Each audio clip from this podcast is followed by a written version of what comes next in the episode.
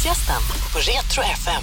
Ja, då säger vi god förmiddag till Malmö FFs VD Niklas Kanén. God dag, god dag. Trevligt att träffas. Du eh, Niklas, du har ju varit sex år i Malmö FF som VD och lite till. Eh, Om allsvenska och europeiska framgångarna är det mest positiva du har varit med om under de här åren. Eh, Hur vill du då beskriva 2020 under dina år som VD?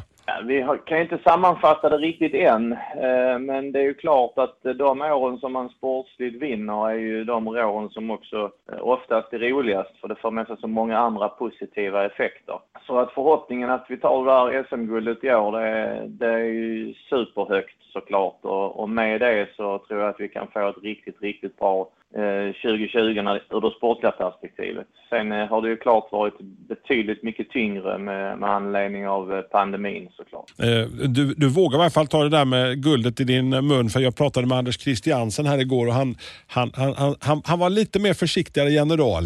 Nej men så är det ju. Alltså, det finns ju alltid eh, risker i det här. Men jag personligen skulle ju bli otroligt besviken om vi inte når hela vägen. Sen vet vi vilka utmaningarna är och att, eh, att allting ska, liksom, det ska funka hela vägen och, och så vidare. Men, men det är klart att min eh, förhoppning är ju att det ska bli, ska, att det ska bli ett guld. Men du, trots ett kämpigt år så har ändå eh, MFF något bättre förutsättningar än många andra föreningar i idrottssverige. I dina kontakter med andra idrottsföreningar, eh, vad får du för indikationer från dem alltså, under det här året? För vi- läser ju nästan dagligdags nu om föreningar som kämpar. Ja, men så är det ju. Alltså, dels är det ju en likviditet. Även om det är många föreningar som har ett okej eget kapital så, så handlar det om att man ska kunna betala de där lönerna och, och andra fakturor. Så, att, så att, den är ju, att ha en kassa är ju viktig så att man kan agera med hjälp av den. Eh, men det är inte så att alltså, det här behöver ju förändras ganska snabbt. Ekonomin i klubbar generellt är ju inte så god. Därför syftet med, med idrott är ju att att vi ska vinna matcher på fotbollsplanen och det är där pengarna ska investeras. Det ska inte genereras några ekonomiska större överskott. Så att hela idén med, med idrotten är ju sportslig framgång och utbildning av unga. Eh, den är ju inte att, att generera en massa pengar.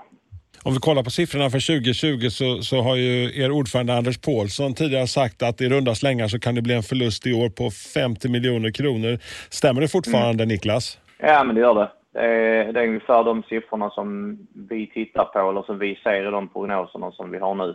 Sen kan det bli både något mer och något mindre, men, men i det häradet absolut. Utan ett beslut om publik på Eleda stadion eh, till nästa år, eh, om vi vågar eh, vara så pessimistiska. Har ni räknat vad det skulle kunna innebära rent ekonomiskt på de kalkylerna ni har gjort? Ja, men vi tittar ju både på, eller på olika scenarier, så vi har väl egentligen eh, kanske tre huvudscenarier, eller tre scenarier där vi har valt ett huvudscenario.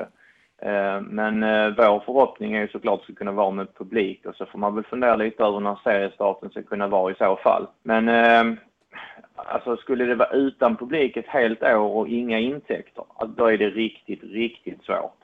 Eh, Då hoppas jag att vi får ett tydligt stöd ifrån, ifrån vår regering om det är, är där, den situationen vi hamnar i. Eh, eh, Men allt annat än det är ju såklart bättre. Men vi skulle ju, ja, vi tittar på 21 som, som ett mellanår och försöker anpassa oss så att vi får en, en hyfsad ekonomi. Men eftersom alla faktorerna nästan är utanför vår vårt beslut så, så gäller det ju bara att vara beredd och vara flexibel och försöka kunna agera snabbt när man vet förutsättningarna. Om man eh, tar och tittar på att vi skulle komma igång med publik på, på läktaren. Jag har en fundering på att, på att eh, man kan gå till mig själv att eh, man har blivit lite försiktigare de här halvåret och den här tiden vi haft pandemin och att kommer det tror jag att vara lite så här, en liten Folk dröjer lite grann och inte vågar sig in på, på, på våra idrottsanläggningar. Jag tror att det kommer att vara, om man tittar på liksom helheten så tror jag nog att, eh, att man kommer, eller vissa grupper kommer att vara mer försiktiga. Men det är ju liksom rena spekulationer, för hade vi haft ett smittläge som vi hade i somras i Skåne så tror jag naturligtvis att vi hade varit fler som hade kommit till stadion eller som hade känt sig trygga i det. Eh, är det så att det är en smittspridning som ökar som det är nu när man kanske då har lite fler restriktioner och, och man ska isolera sig i familjen och så vidare som man kom ut med här i veckan. Eh, då, eh, då är det klart att då, då är det ju färre som tror jag tar, tar risken om jag ska uttrycka mig så. Men sen ska man ju säga att, att och det är väl det vi har argumenterat för, att de, det regelverk som finns i resten av samhället, det klarar vi att leva upp till. Nu har vi inte ens den möjligheten. Så, så jag menar att kan man idag gå i en mataffär eller eh, åka kollektivt eller vad det nu är för någonting man gör eller gå på en restaurang på kvällen, då kommer man också kunna gå på fotboll. Mm. Så att det, det kommer inte vara större risker där. Snarare tvärtom skulle jag vilja säga för att vi klarar av att att reglera det bättre. Och dessutom så är ju det typ eh, utomhus också, vilket borde kanske göra det lite lättare. Ja, det är, det är ju en av faktorerna. Eh, och sen är det ju så att vi har ju en stadion för 20 500 sittande, om vi nu bara pratar sittplatser. Mm. Och, och väl utspritt där så har vi ju sagt att då kan vi klara av 5 500 och allt som är mindre än 5 500 så blir det ju, blir det ju stora ytor för för de som kommer. Sen är det klart att skulle det vara 500 kommer vi inte öppna hela stadion och sprida ut det. Finns, mm. det är liksom helt orimligt utan då kommer vi att samla det på vissa sektioner. Poddtips från Podplay. I podden Något Kaiko garanterar östgötarna Brutti och jag, Davva, dig en stor dos skratt. Där följer jag pladask för köttätandet igen. Man är lite som en jävla vampyr. Man har fått lite blodsmak och då måste man ha mer. Udda spaningar, fängslande anekdoter och en och annan arg rant. Jag måste ha mitt kaffe på morgonen för annars är jag ingen trevlig människa. Då är du ingen trevlig människa, punkt. Något kajko, hör du på podplay. Därför är gardinerna. Under, under, hösten så har ju idrottssverige kastats mellan hopp och förtvivlan och kultursverige också för den delen. Första halvlöften om 500 åskådare. En vecka senare så är det 50 åskådare som gäller. Dina reflektioner över den här eh, obeslutsamheten? Jag tycker att när man i augusti säger att man har ett lågt, eh, alltså en liten smittspridning och eh, Damberg och Lind eh, går ut och säger att nu kommer vi göra någonting snart och, och, och förstår, vilket jag, jag hörde en intervju med Amanda Lind igår, vilket hon förstår ju och tycker också att det här är, är orimligt. Att man från augusti till nu lyckas med att inte ta några beslut som förändrar det och nu skyller på eh, att eh, eh, eller som vår Johan Carlsson uttryckte sig att vi kan inte släppa på publiken därför det sänder fel signaler. Inte för att det är risk för ökad smittspridning i sig utan att det sänder fel signaler att vi öppnar upp. När man tar de besluten, eller inte besluten, och, och sen eh, eh, uttrycker sig på det viset så betyder det att en hel industri, en hel bransch, alltså idrott, kultur, event och allt det runt omkring ska alltså betala för att man kommunikativt inte klarar av att förklara varför. För mig är det helt ofattbart att man kan uttrycka sig på det viset ens. Och att det tar den tiden, när det fanns möjligheter att öppna så lyckas man inte göra det och sen eh, låter man det gå flera månader och, och fortfarande inte agerar med anledning av problem i kommunikationen. Alltså, jag tycker att det är oförsvarligt att uttrycka sig på det viset. Jag sitter just här och kikar över eh, Hyllie stationstorg bort på ett köpcenter alldeles intill där jag jobbar och där strömmar det folk in och ut också. Det tycker jag också tillsammans med det där lilla gula varuhuset i de halländska skogarna. Ja men jag tycker inte, alltså det, för mig finns det inte en, ett motsatsförhållande till det utan om det är så att våra myndigheter tycker att det är okej okay, för det gör man bevisligen eftersom man inte reglerar det på något annat sätt. Då måste man kunna ha ett helt annat regelverk än att sätta en 50-gräns på, i vårt fall då Leda stadion med 20 500 medan jag i min restaurang precis andra sidan väggen, en annan ingång bara, eh, skulle kunna ha tusen personer kanske i, i den som normalt har 2000 för att följa det regelverket. Alltså den, den, den eh, jämförelsen är helt orimlig. Och det säger också Amanda Lind igår i, i en intervju som jag hörde i, i, eh, i P1 att det här är inte rimligt, vi måste göra någonting åt det. Men tidsperspektivet är ju, är ju hemskt. Ja, speciellt då, då även om eh, ni, ni kanske kan leva något eh, längre på, på era besparade slantar. Men, men det är en hel idrottsvärld som kommer att totalt förändras om inte det händer någonting idag va? Ja, det är min absoluta uppfattning. Alltså både idrotten men precis som vi sa innan, all besöks och kultur, event, eh, verksamhet kommer ju ha otroliga utmaningar. Och har det redan för den delen. Eh, till det kan man ju lägga att, att idag så finns det ju, som jag uppfattar det i alla fall, och jag tror jag har följt med tillräckligt, inga stödpaket som gäller efter årsskiftet. Och det gör ju det otroligt osäkert för oss när vi ska försöka hitta en ekonomi för nästa år. Niklas, med, med sponsorer och sånt, alltså det är många som har stöttat upp nu och, och, och valt inte släppa sina klubbstolar och så vidare. Men, men alltså på sikt om det här fortsätter, alltså, har ni också gjort så kalkyler på, på sponsorsidan?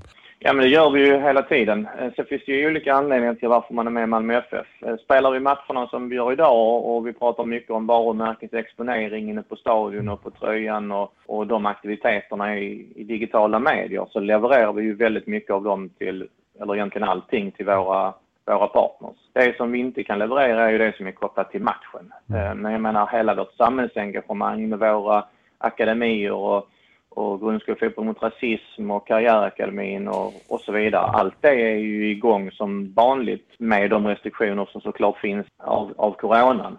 Så jag skulle vilja säga att mycket levererar vi men, men hu, alltså vår, vår huvudprodukt är ju fortfarande matchen och det som händer kring den. Så den är ju avgörande för helheten. Men, men jag tror ju att, eller jag vet ju att de partners vi har och som är med oss, de, de tycker ju att vi gör ett bra jobb. Vi hade ett, eh, en eh, nätverksträff för ett tag sedan och, och var uppe eh, i Båstad och träffades under en helg. Eh, Det är också lite annorlunda med anledning av corona, men, men så är det ju. Eh, Och jag fick där väldigt bra feedback i hur de tycker att vi har agerat.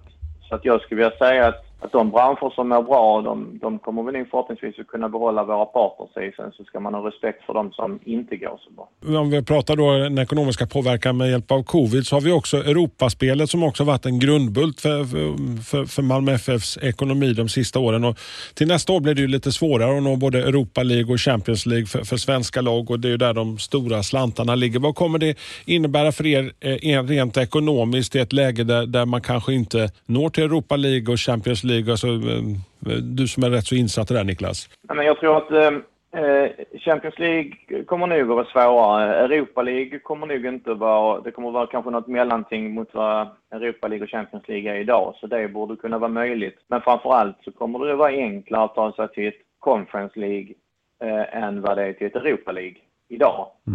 Eh, sen kommer inte det att troligen inte ge samma pengar så man måste ta sig lite längre sportsligt för att, för att få samma inkomst. Eh, men jag skulle vilja säga att eh, ur ett ekonomiskt perspektiv så ökar nog våra möjligheter eh, att, att dra in lite pengar. Men det förutsätter ju då att man faktiskt vinner allsvenskan och får gå i Champions League-spåret.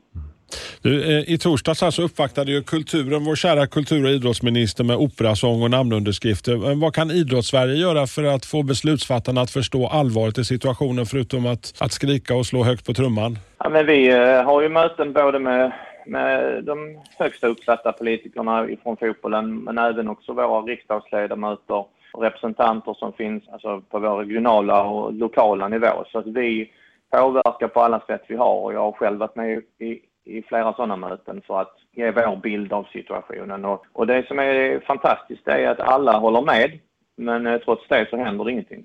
Mycket snack och liten verkstad. Ja, det, det är nog faktiskt det absolut bästa sammanfattandet av det. Mm, Okej, så vi hoppas att eh, politikerna fattar allvaret så att vi får se lite folk på, på, på våra arenor. För det, det, det känns jättekonstigt att höra det här ekandet från tv-apparaten, Niklas. Du. Ja, jag tror att de har fattat. Nu ska de bara gå från, eh, från det till handling. Ja. Men du, eh, lycka till framöver Niklas. Vi håller tummarna för Idrottssverige och såklart för eh, Malmö FF. Ja, tack själv, Hasse. Lördagsgästen på Retro FM.